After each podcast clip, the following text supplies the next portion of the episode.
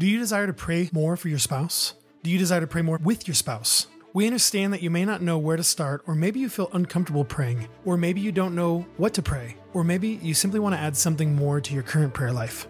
This is why we wrote The Marriage Gift 365 Prayers for Our Marriage. We desire that it would be used as a daily reminder and catalyst for you and your spouse to grow a dynamic and consistent prayer life together.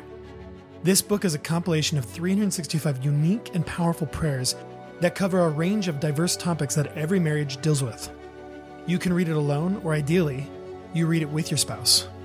Also, we hope that the topics that are brought up in these prayers would become a starting point for deeper and more intimate conversations with your spouse and a desire to seek God on these matters together. Visit themarriagegift.com today and order your copy and give your marriage the greatest gift powerful and meaningful prayer. Visit themarriagegift.com today. Hey, we're Aaron and Jennifer Smith with Marriage After God. helping you cultivate an extraordinary marriage. And today we're going to share our personal journey with pornography in our marriage.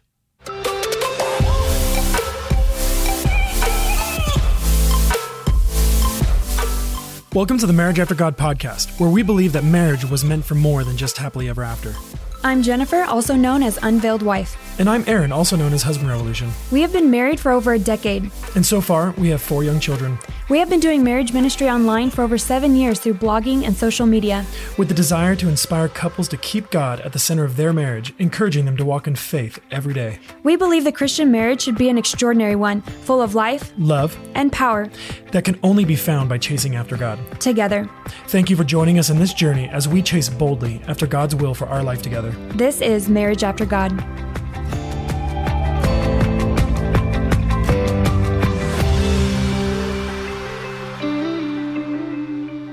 Thank you all for joining us this week on our podcast. Um, we just wanted to invite you to leave us a review.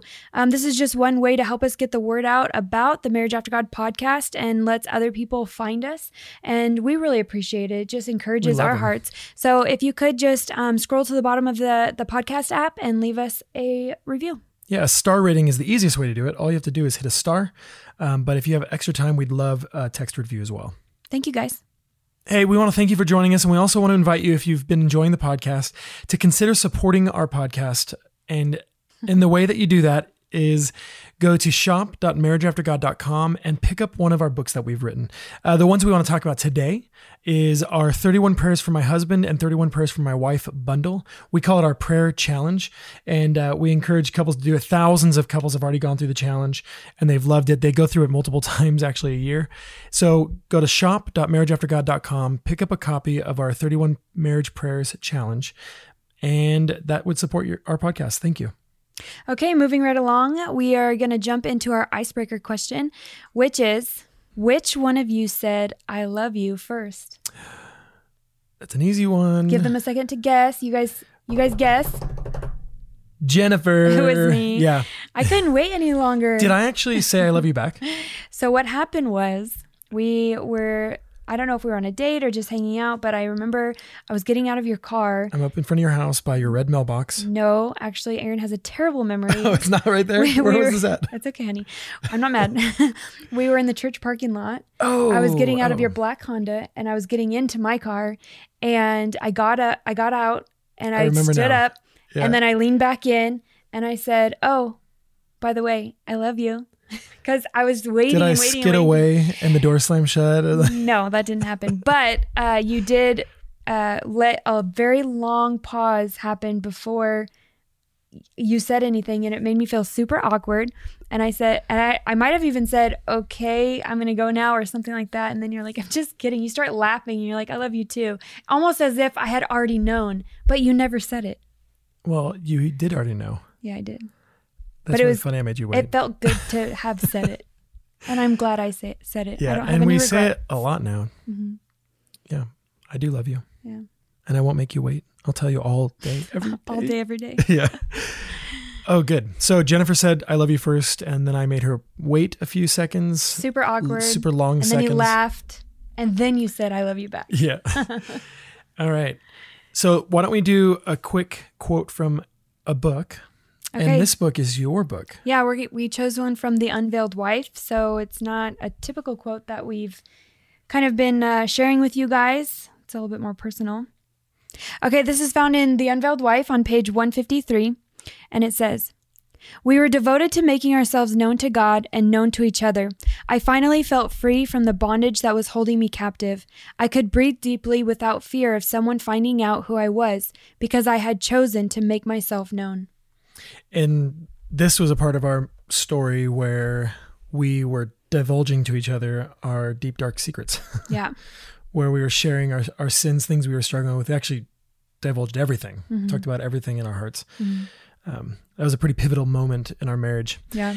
And that goes into what we're going to be talking about. That's why we picked the quote, Mhm. because we're going to be talking about that season of our marriage. We're going to be talking about a pretty large season, actually, of my life.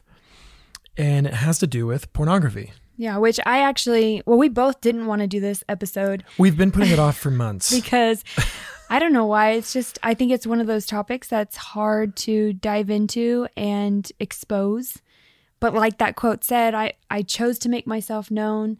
In our marriage, you've chose to make yourself known. And I, I believe that that created a safe place for um, trust to be built. hmm And I think it's really important for husbands and wives to hear our story and to hear, um, just to hear how we've exposed each, each, our hearts to each other. Yeah. And hopefully they could do that too. And not only have we exposed it to each other, but we've exposed it to others. Yeah. We've exposed the things that we've gone through, our, our dark secrets, to other believers and through our platforms, through our ministries, the world. And one of the things that I love about how we are, you use the word expose, I love that word.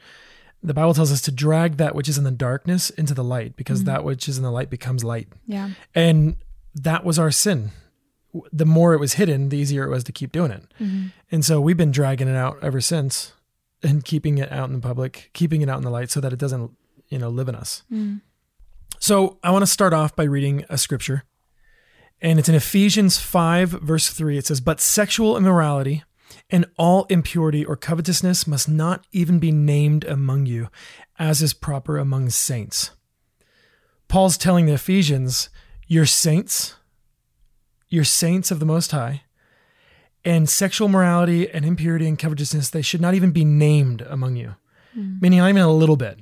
In other translations, it says there shouldn't be a hint Mhm. of sexual morality. That's insane Mhm. Because in our current culture, in our current world, in my own life experience, I had not just a hint of sexual morality in my life, I was drenched in sexual morality.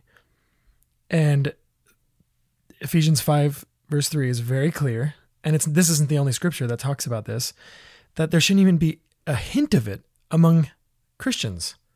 Which is so weird because, I mean, through our online platforms, we've shared about the topic of pornography before, and people, even Christians, have shared their acceptance of it. And I think we're we're living in a, a culture and an age where it's widely accepted, even if people aren't talking about it.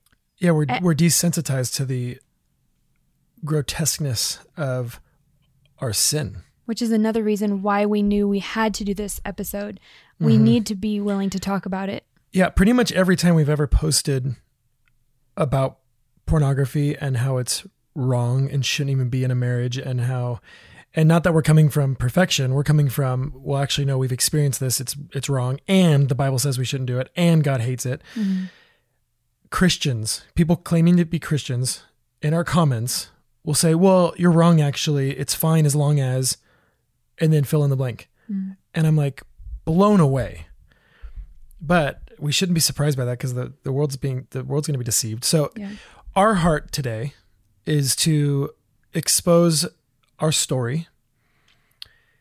And I hope my our prayer we just prayed before this is that you listening, if this is your story, would begin to walk in freedom today. Mhm. So that it that sexual morality and impurity and covetousness might not even be named in your marriage Mhm. that there would be no hint of it. And so let's start. We're going to start with my experience, and there's a bunch of questions I'm going to answer. And um, but before we go to the, some of the questions I'm going to answer about my my experience with pornography and where it came from and how I walked in it and my story behind that, I just want to read a, a letter I wrote to pornography uh, in 2014, and it's on my blog, and it says this: "Dear pornography." We have known each other since I was a child, and I feel as though I can tell you things that I could never tell anyone else. You know all my secrets and all my fantasies, and you have been by my side in the good times and in the bad. You spent time with me when I was lonely or bored, and you comforted me when I was angry or hurt. It feels like you have always been there for me, but I need to get a few things off my chest. You promised me that after I got married, I wouldn't need you anymore. You made me believe that what we had was just a fling. I realize now that you never loved me. I am finally seeing your endgame. You have stolen a piece of me like a master thief. You wanted everything from me, not just my eyes, but also my mind, heart, soul, and strength. You have promised a world to me that doesn't exist. You have threatened my marriage and my children. You have hurt my friends and family. You have destroyed the lives of girls, boys, men, and women all over the world and used me to help, all the while assuring me that no one would get hurt. Our relationship has been nothing but lies. You are not, nor have you ever been my friend. You are the reason I have lived with so much shame and embarrassment. You are the reason my wife has been so hurt. You have warped my perception of women in the world. I needed to write you this letter to let you know that it's over. I would tell you in person, but that would give you too much satisfaction. I have found a true friend. His name is Jesus. I wrote this letter a long time ago and posted it. It resonated with a ton of people. Uh, got 4,000 shares. And it was just me v- verbalizing out loud the relationship I had with pornography Mm. so that I made it real. I was like, oh, I don't want to pretend like, oh, I'm just struggling and this, that. Like, I actually verbalized what it was that I, how I related to it. It actually makes me really sad just hearing you read it out loud because it makes it even more so feel like such an intimate thing, such an intimate relationship that you had with this thing. Yeah. And um, I just, I, I, it makes me heartbroken over the many people who are doing it, who are addicted to it, who have this kind of relationship with it. And it's true. It's a lie. Yeah. Uh, and it, in, in reality, it destroys us. It leads to death and it destroys the people that were, are being consumed by it hmm in the images. hmm And do we care about those people? Mm. Do we care about ourselves? Do we care about our families? And we need we need to consider those things. So I'm going to be getting into some information about kind of where it started with me, and if you have questions as we go, Jennifer, you can ask me. hmm And uh, so, um, how old was I when I was exposed first to pornography? I actually don't know. I feel like maybe seven, eight years old. I can't. I don't have a very good memory of my my younger years. Um, but I I do remember one of the first experiences I had with it was I was walking home from school, and I found a it was like a playing card on the ground with a nude woman on it, and I remember keeping it, and I remember that being my first experience with it. Um, I don't remember how I got uh, connected on the internet with, with it. I don't remember how I've seen it on TV, but I've been exposed to pornography for many, many, many years, and not just exposed to it, but I've exposed myself to it and craved it and sought after it um, since a very young age. And it went with me. I literally thought when I was younger that all I needed to do was get married and it would fix my my lustful cravings because what they did was they being exposed so young and right at the you know puberty when i'm already going to be naturally more hormone, hormonal and more testosterone and all of those things that come with with puberty i it was heightened extremely from a young age and it just continued on until even into marriage I actually remember, you know, before we got married, we did talk about that aspect of um, feeling like, because you admitted to me that you struggled with pornography. And I also wrote it off as like, well, doesn't every guy do that? That was my perspective of it. And we both believed that it would be like a non issue when we got married, that it would just go away. right so while we were dating you had no red flags about it I mean, I hated it then and it hurt me then, but I I figured marriage would be the Mhm. solution. Well, what you said was that you thought, well, I guess every guy struggles with that, and you know, we'll just when we get married, we'll walk together, and we'll figure it Mhm. out, and fit, and it'll be fixed. Yeah. Um, and I actually believe that too. I was so entrenched in it that I couldn't imagine men not struggling with it, and I think there was two reasons I, I did that. One, pretty much everything I heard from other believers and pastors and mentors was like, well, yeah, yeah, everyone struggles with that, and there's that book, Every Man's Battle. Like we, that's the thing we've heard Mhm. about this. So I just believed literally every man struggled with it and it was normal. yeah, I was wrong and we shouldn't do it and I felt shameful and I should be better at it, but I wasn't actually ever told by anyone that I didn't have to do it, that I wasn't slave to it, that as a believer I could walk in freedom from it, and that it was going to destroy me. I don't remember hearing that ever. I mm-hmm. remember how it made me feel. Um, How did it make you feel? well, it, it made me feel gross. I hated that I couldn't stop it. Probably like any addict. Like, why do I keep doing this? Why mm-hmm. can't I stop? Mm-hmm. I feel like I have no control. But then at the same time, I wanted it. I enjoyed it. I loved it. I couldn't say that out loud. When I would talk about it, it was always like, I hate this. I don't want to do this anymore. But internally, I, I really did love it, even though I didn't recognize that mm-hmm. back then. Mm-hmm.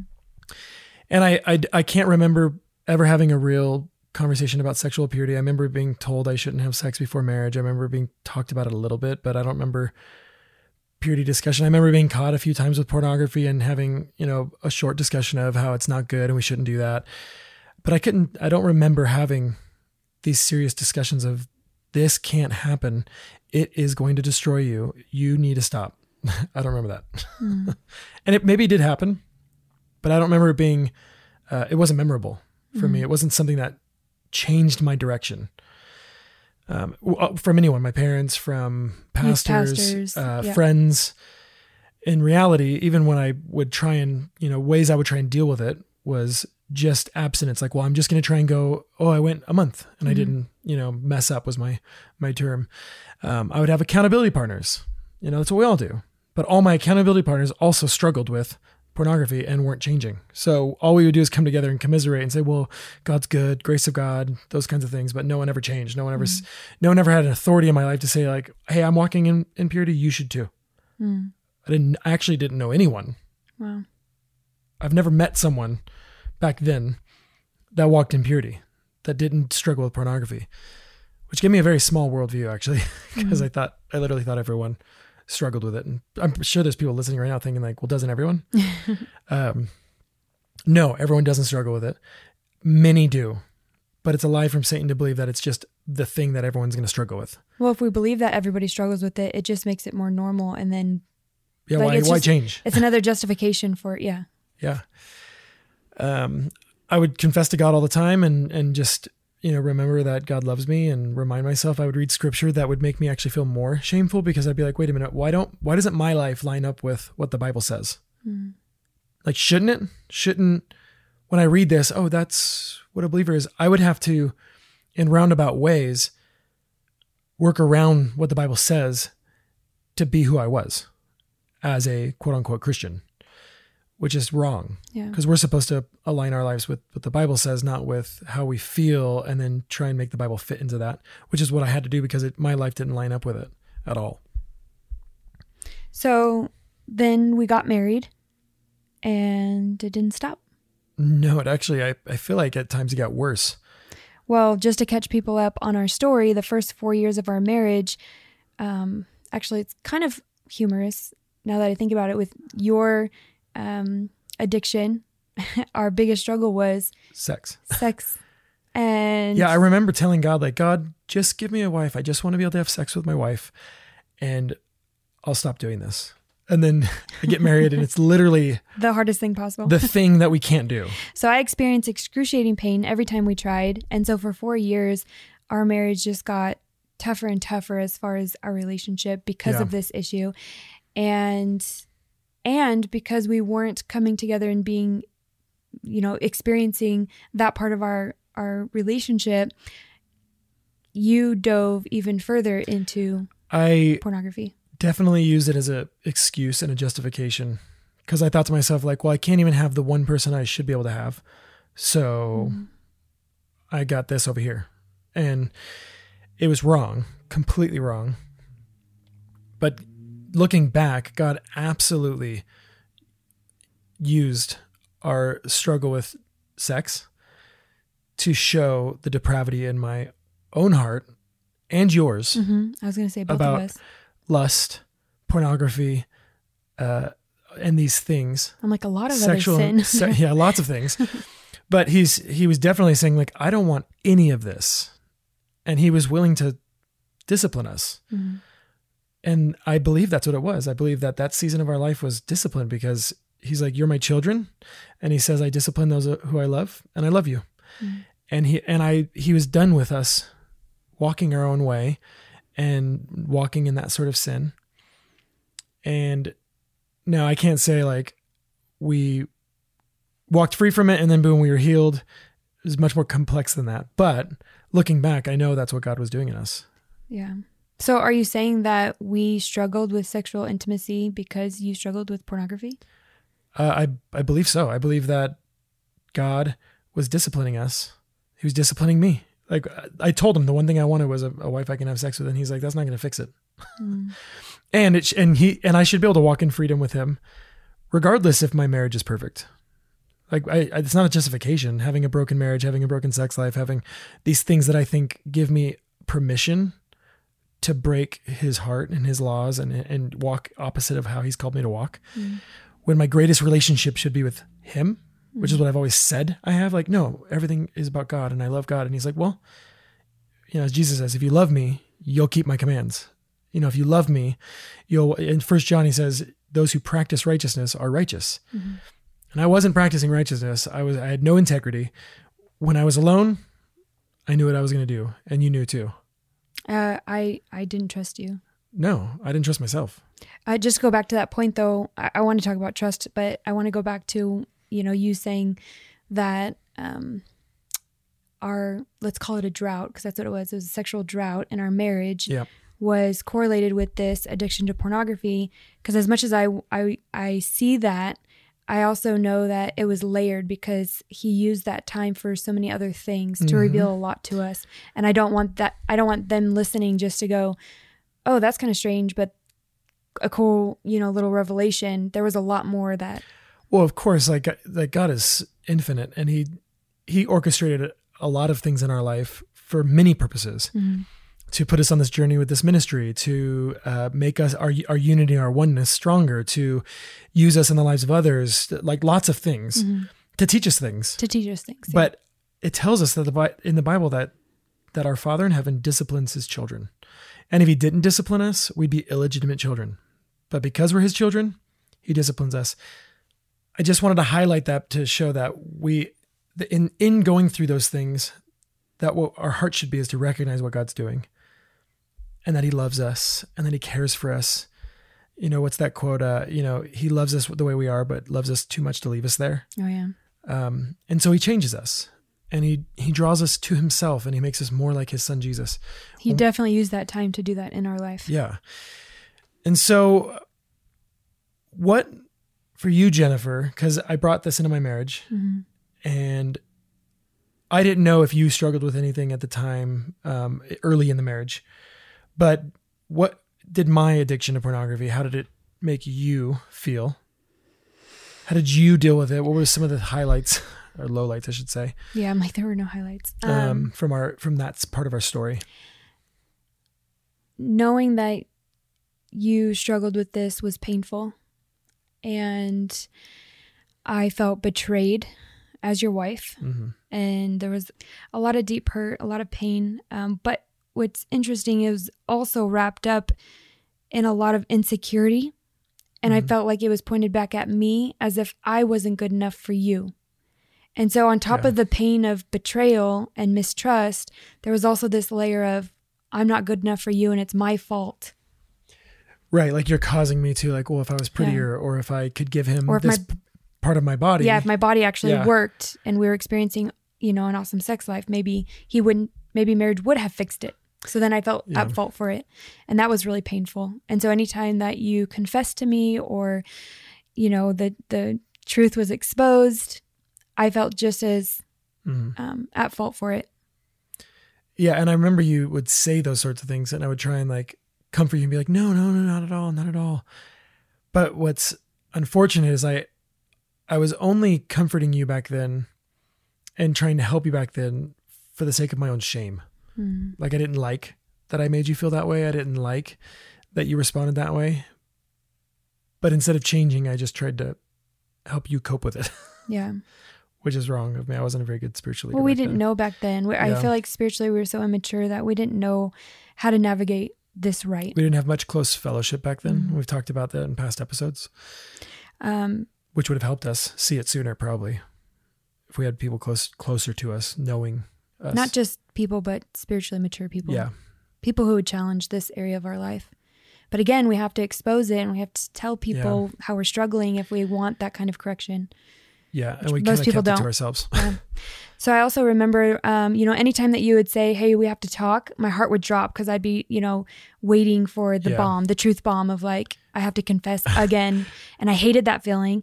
And my heart also ached with anxiety every time I left you at home alone because I just knew. You knew it was going to come when you Mm-hmm. got back. Yeah, And um, and when I did come home and you told me you uh, messed up, like you said, you would say, um, it just affirmed my distrust in you. were you ever surprised? No. Yeah, because you knew I was gonna. Which is such an unfortunate thing to make my wife believe only know that about me. That I'm I'm not a trustworthy person, that I have no integrity. And she's gonna feel small and insignificant because of something I'm choosing to do. And I think the reason no, I don't think the the reason we are getting real with this stuff is because these are the things that aren't said to us. And so we can easily minimize what we're doing. I minimized it a lot with you. Yeah. I would just be like, well, it was only a, a, for a little bit. It was like, it was nothing. It was not a big deal. And like, all I ever tried to do when I was apologizing to you was minimize the shame and the guilt that I saw in your face.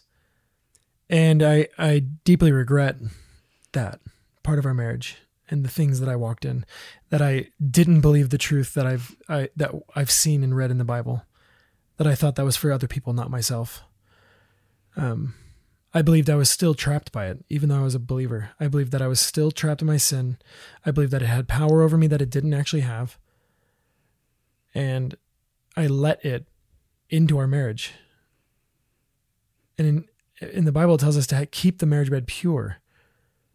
And I didn't. Mm-hmm. and so I thank God that He showed me these things and He was patient with me because He, how often do you feel like, man, I'm surprised God just didn't strike me down. Cause like he's he's sovereign. He's a good he's a good God, but he's a just God. And man, I justly deserved not what I've been given. The patience and the reconciliation and a wife who remained with me when you probably had a a good reason and a good right to leave me for for breaking our vows so many times. Because the next truth we want to make everyone listening realize is that pornography is not just like, oh, this little sin that I did over here, and like it's not a big deal, it's not attached to anything. The Bible tells us clear that sexual sin is is special. it it does something different to us because it's against our own bodies. And especially in marriage when you and your wife are one, I was going to say it's against your oneness. it's against your body. It's against my wife. And this is the the truth bomb. Pornography is adultery. It's adultery. I was a cheater on my wife. I broke her trust time and time again. I broke faithfulness with her. And that's the reality. And if anyone that's listening right now is walking in this and is telling themselves, well, it's only every once in a while, it's not that big of a deal. Uh, you know, I can stop anytime. Uh, what, whatever we words we use, we are committing adultery on our spouse. And we are not practicing righteousness. And we are not walking in light as he is in the light. And those are truths that we need to say out loud. And we need to recognize them for what they are. I just want to be honest. This episode has been so hard for me, and I just feel like I there's things that I want to share, and then I get this lump in my throat, and my eyes start watering, and we've had to stop, you know, three times just to pause so I can breathe. But um, pornography hurts. Pornography kills, and it kills oneness and unity in marriage. It kills trust. Mm-hmm. It kills love. It kills Faith. faith. and It severs our relationship with the Father. yeah, it severs our relationship between husband and wife. Like our Mhm. relationship was crumbling because of this. And I just, I, I feel so emotional, I think, even sitting here listening again to our story, because I know we're not the only ones who have been hurt by the pain of pornography. There are so many husbands and wives, maybe them listening right now, Mhm. have walked this or are experiencing it, or maybe just last night they had that hard conversation where they're in tears over it because they want it gone so badly Mm. and it just keeps coming and keeps coming and keeps coming. And Or it's going to keep coming. The enemy the enemy hates marriage. The enemy hates what we're doing and it's going to keep coming because he knows that it will destroy what we have. And I want to, your words are powerful, but I want to remind us that our words are powerful.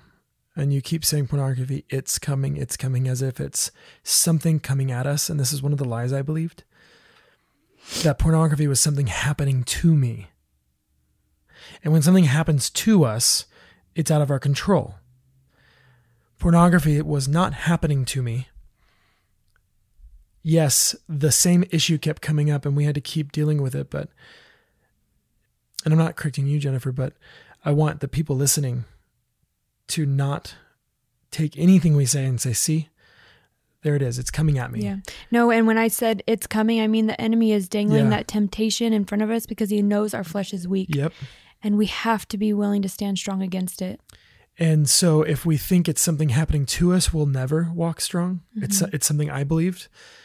I believed it was a outward force that I had no control over. But it is not. Because if that was the case, then no one's free. Mhm. And the things that the Bible tells us are lies. Mm. And so our encouragement to those listening is to believe the truth. Proclaim the truth. So confession, which is saying what's going on, saying what you're doing, what you are choosing to do, which is the key. Not coming like, oh, it happened again. Oh, I messed up again. Oh, I slipped and fell into this thing again. now. Confessing that you chose again to cheat on your spouse, that you chose again to walk in unfaithfulness with your God. That's con- true confession. And then repentance is to turn the other way. I am no longer going to choose to walk in that. Because if it's something that we accidentally fall into, if it's something that happens to us, then there is no need to repent because you don't know if you're going to slip. You're walking on this journey and you're just going to fall into the pit by accident. And that's just your, you know, destiny. But that's actually not true because that goes against everything Jesus came to do on the cross. He came to set us free from the bonds of sin and death. And the same power that raised Jesus from the dead is the same power that will bring life to our mortal bodies. That's what the Bible tells us. And in a little bit, we're going to get through through more scripture, just so you listening can hear the truth about this. And I want to bring up something you said, Jennifer, that pornography hurts us and it destroys us. And I want to highlight one more truth. It was something that I never realized until I started walking in purity. And God was revealing to me wh- who I was and the things I was doing. Is that pornography doesn't just hurt us, the ones consuming the pornography. We are literally condoning and cheering on and paying for things that we would never condone or cheer on or pay for a Christian to do. Mm. And a lot of these men, women, wh- whoever's in these videos or photos, many of them are forced into it. And even the ones that choose it, we're literally saying, yeah, keep doing that. Keep doing that. We are choosing to hold hands with someone to hell by the thing we are consuming. And if Christians would realize that, if I would have realized that earlier, would I have stopped? Maybe. If I would have realized, like, man, I'm actually like partaking, participating in someone's journey to eternity away from God. And it's easy for us to think, like, well, they're just things. It's just a video. Well, no, those are people in those videos, real people that are made in God's image. And I, I just hope that this is hitting home with those listening. I hope that people are hearing our, our hearts of concern and love and are also being having their eyes opened Mm-hmm. and their hearts opened. And that true godly repentance would come from this. Yeah so I remember there was two pivotal moments in our marriage that stand out to me. I think you'll know what I'm talking about, but um, they are pivotal because they helped you change in this area. And so I want to share them so that those listening can Yeah. be inspired by it and hopefully it this ho- hopefully this moment right here becomes a pivotal moment for them. Amen. Yeah. So I remember it was just after we had Elliot. He was just a little baby. And I was sitting in a rocking chair midday Oh, trying yeah. to rock him. And you were sitting at the desk in our bedroom and you started telling me and confessing how Mhm, you had again. messed up again. And normally, I mean, you list an emotion and I've expressed it tears Yeah. uncontrollably, like just all of it. Sadness. All rightfully so Yeah. because of what I've done to you. But this time, I just sat pretty much gripping Elliot's little body and, and patting his back, and my heart was just so burdened for you.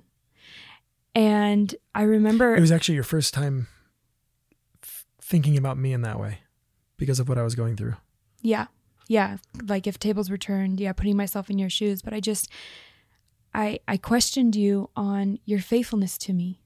Because on the outside, we were Christians moving forward in our marriage, and Mhm. at this point we actually had already been reconciled and determined to you know um, stay together Hmm. and you messed up again and i questioned you on your faithfulness and i and i reminded you what scripture says about it being adultery and i know you have already Mhm. mentioned that today but i remember just reminding you in this mo- in that moment that you were committing adultery against me Mhm. and I questioned, you know, how you would want our future to go. I questioned how you would want our son's future to go. I remember all this. You asked me if I actually feared God. You you asked me if I actually loved God. You were you were challenging me at the core of what I was doing. Not just this one event, oh, I forgive you for the event. You you told me like you you need to realize what you were doing, Aaron. Mm-hmm. And I remember it was it was like shocking. I was like, "Oh my gosh. This is different first of all." Cuz usually I'm like looking forward to you not looking forward to it, but I'm expecting an outburst, a reprimand. reprimand, What yeah. you did it again? Don't you know how this makes me feel? Um but you you you went from you actually loved me selflessly. Cuz even though you were totally hurt, you instead told me the truth in love. You said, Aaron, you are committing adultery. And I think that was actually the first time I we recognized that's what I was doing. Mhm. I'm laughing because I'm embarrassed, but that was a pivotal moment. And that began actually over the next few years, me walking in the start of the a- Yeah. true change, like I, I- I did still have um a weakness. I, I still fell back into it. I, I don't want to say fell back into it. I still chose it, but it was it became much less Mhm. and much less. And then what? The next event that happened was the straw that broke the camel's back. Like the, the like it was the thing. Like so, you opened my eyes to like, man, I have to change. This is not okay. What I'm doing. And then this next moment, I'm sitting in my car with our pastor and men- pastor and mentor, and he's and we we just had dinner and we were hanging out, and he said, "Aaron, are you walking in purity?"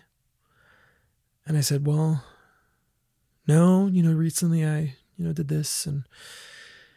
Because I want to be honest and I'm trying to walk in, in re- repentance and openness and, and light. And he says, Well, Aaron, he's like, nothing's going to change until you believe the truth. He's like, you, you, you need to believe the truth. And I said, well, what, what do you mean? Because the way I talked was, oh, it, it happened to me again.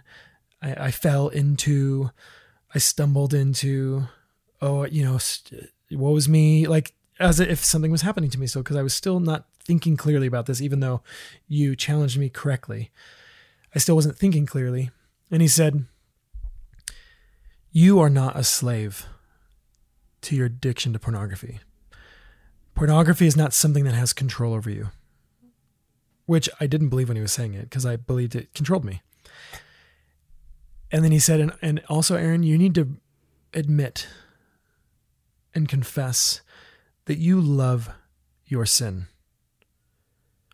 He said, You need to say it because you do. And I said, I don't love it. And he's like, Well, your actions are proving different. You say with your mouth that you don't, and then you say with your actions that you do. And it went right into my heart. And it was the first time in my life that I was able to say with my mouth out loud that I actually loved pornography. And what that meant was as I actually was able to fully con- confess. Because before I was confessing about the fruit of my sin, not confessing the sin that I loved my lust. Which if people are wondering, my response is I hate I hate I hate hearing it, I hate knowing it, I hate I hate all of that, but I think it's necessary in order to overcome. Well, true confession is necessary. I had to be able to Yeah. admit the truth Mhm. Because I was walking in lies. And the lies were keeping me in the darkness and the lies were keeping me trapped. When the trap was my lies. It was it was there was no trap. There was no chains because God broke those chains on the cross. Mhm. And he's like you need to recognize that that that that is the truth. You have not stopped sinning because you love your sin. And so I and once he said it out loud and once I said it out loud, I realized wait a minute, I don't want to love my sin. And so I confessed, Lord, forgive me for my love of my sin and change me. And that was the last time. I think there was one other little time after that that was, and I'm not trying to minimize, significantly different kind of sinning, but in the same area. And I confessed that out loud Mhm. to Matt and to you, Mhm. and that was it. Mhm. And it's been how many years now? Five. Five. But those are the pivotal conversations was you telling me the truth in love Mhm. and then another brother telling me the truth in love. Not, oh, sorry, yeah, we all, you know, we're all going to struggle. And, you know, let's just get back up and let's just, you know, try harder next time. But that's not, that is not what God's asking us to do. He's not asking us to try harder. He's asking us to walk in the truth. And the truth is, let's read some of these verses.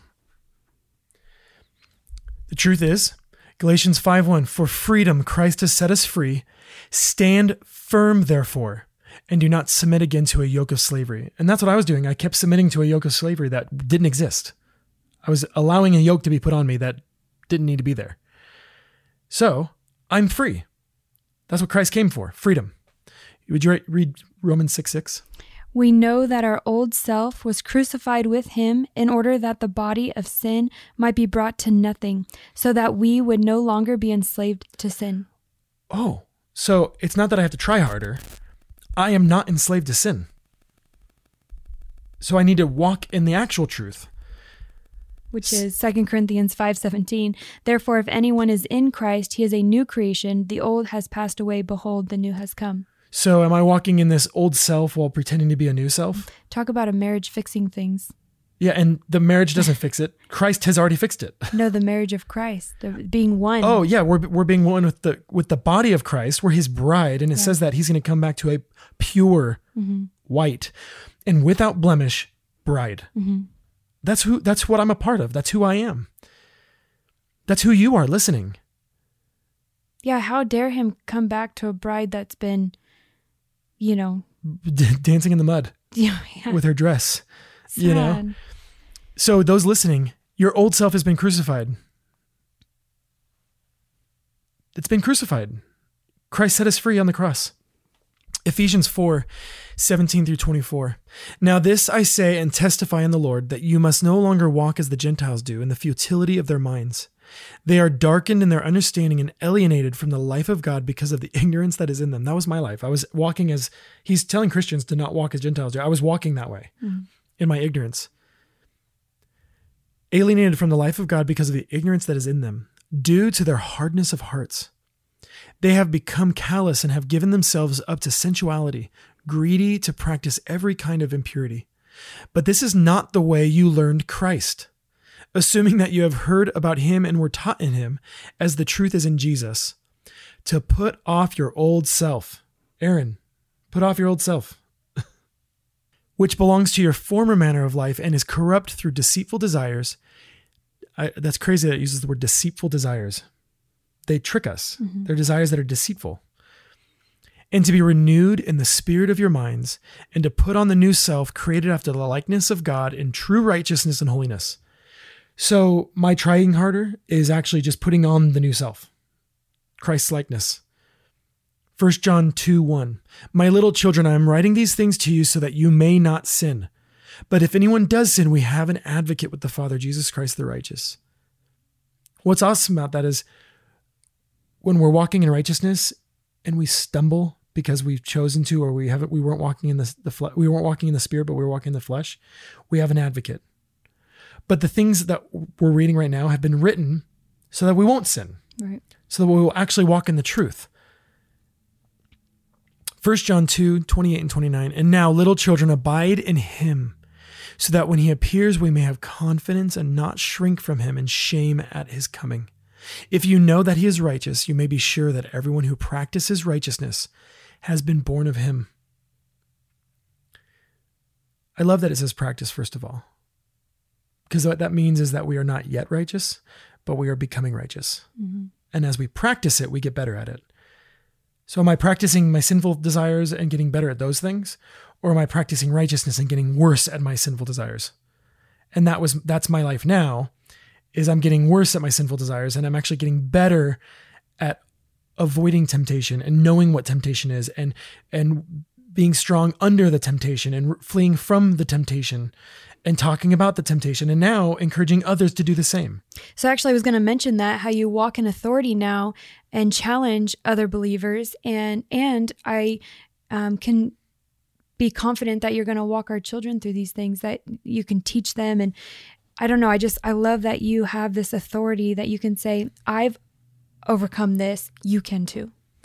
Which is amazing because when we see other people overcome something, it makes it that much more believable that we can. Mm-hmm. And so you're listening to this, and if you're thinking, man, I can't do that, stop believing the lies. You have been set free by Christ. You have the power of the Holy Spirit in you. You've been given everything that pertains to life and godliness, just like I have. I'm not special. I haven't been giving some given something that you haven't been given. Jennifer hasn't been given something that you haven't been given. We have Christ in us. Mm-hmm. We have we could put on the new self, created after the likeness of God. Something that we mention in um, our book coming out, Marriage After God, is that Jesus didn't come back to kind of save you. He came back to save you. he came back to fully save us. F- today, when Jesus teaches the disciples how to pray, he says, Thy will be done on earth as it is in heaven. Which is cool because we can actually have his will on earth Mm-hmm. in our life. Now, we haven't, our bodies are still going to decay and we're going to still see death, and these bodies are going to fall apart because they're not yet redeemed. But you know what is fully redeemed? Our spirit. And he's renewing us day by day and he's giving us a new mind and, and a new spirit and he's and through his word and through walking in community and through being walking in light and truth we can actually walk the way god has enabled us to walk it tells us in malachi that he will write his laws on our hearts on tablets of flesh they're no longer on stones that can be broken they're on hearts of flesh his laws are written on our hearts. And not only has he showed us in our hearts how we can how we should walk, but he's empowered us to do so through the power of his son and his spirit. So I don't know. I hope that was vulnerable enough. And I my again our prayer is that those listening, you would not be freed from this addiction and this struggle with s- sin and pornography, but that you would recognize that you are free and that you do not have to choose to be submitted to it. You don't have to choose it. You can choose actually to walk away. You could choose actually to turn the computer off. You can choose actually to put your phone down. You can choose to run away as fast as you can. We can choose that, and we are empowered to do so through the Holy Spirit.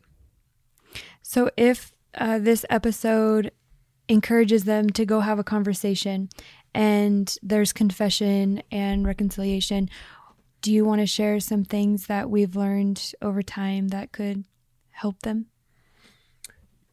Yeah, I will say on my part, or for those that are going to do the confessing, and we talked about confession in one of our episodes, and they should go back and listen to that actually.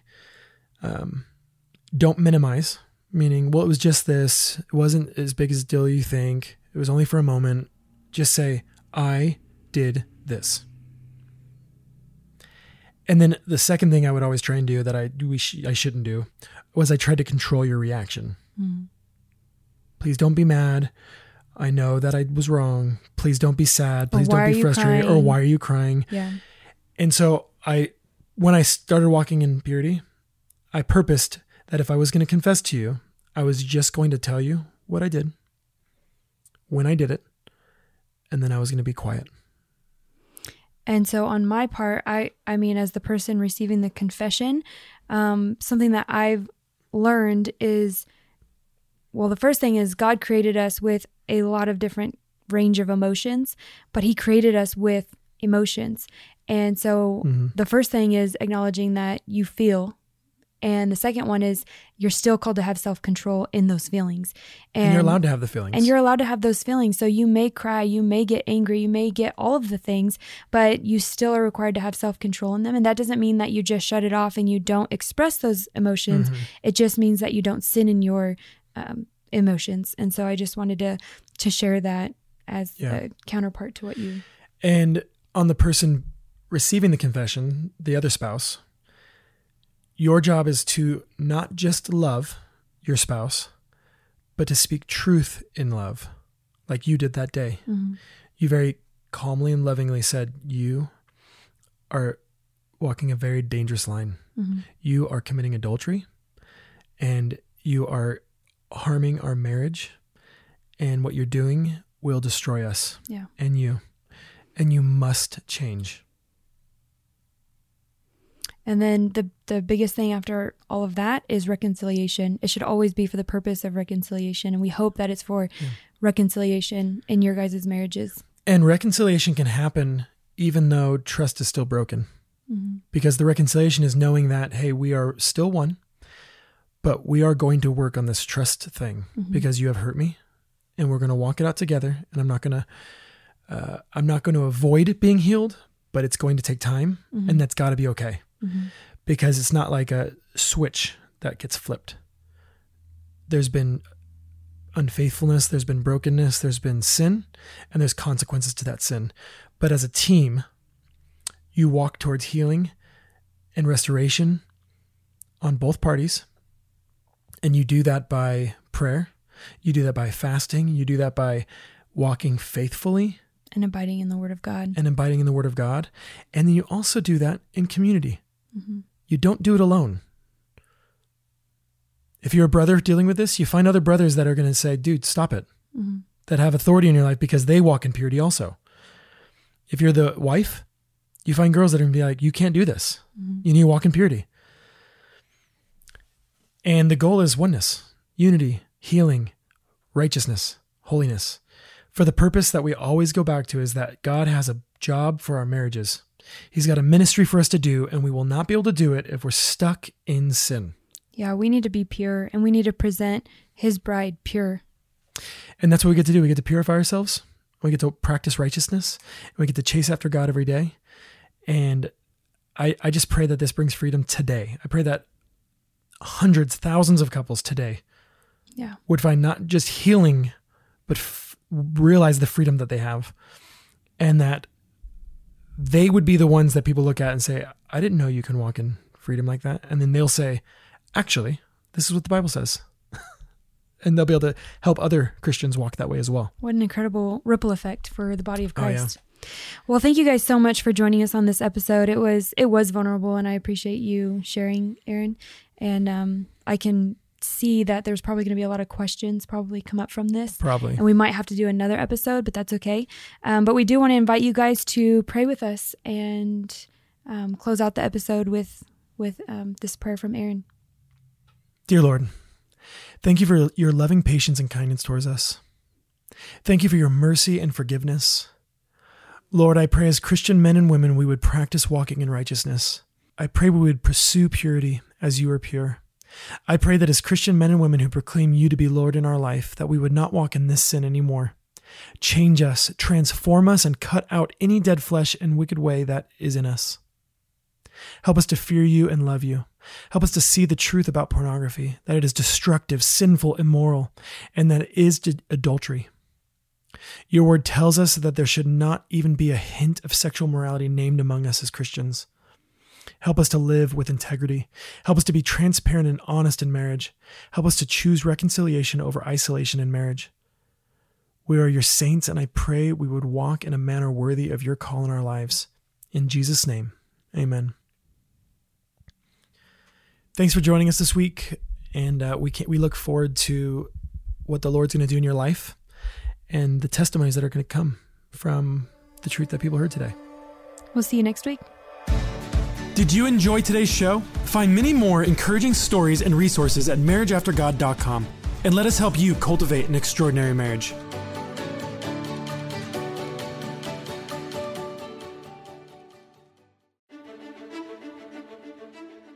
Do you desire to pray more for your spouse? Do you desire to pray more with your spouse? We understand that you may not know where to start, or maybe you feel uncomfortable praying, or maybe you don't know what to pray, or maybe you simply want to add something more to your current prayer life. This is why we wrote The Marriage Gift 365 Prayers for Our Marriage. We desire that it would be used as a daily reminder and catalyst for you and your spouse to grow a dynamic and consistent prayer life together. This book is a compilation of 365 unique and powerful prayers that cover a range of diverse topics that every marriage deals with.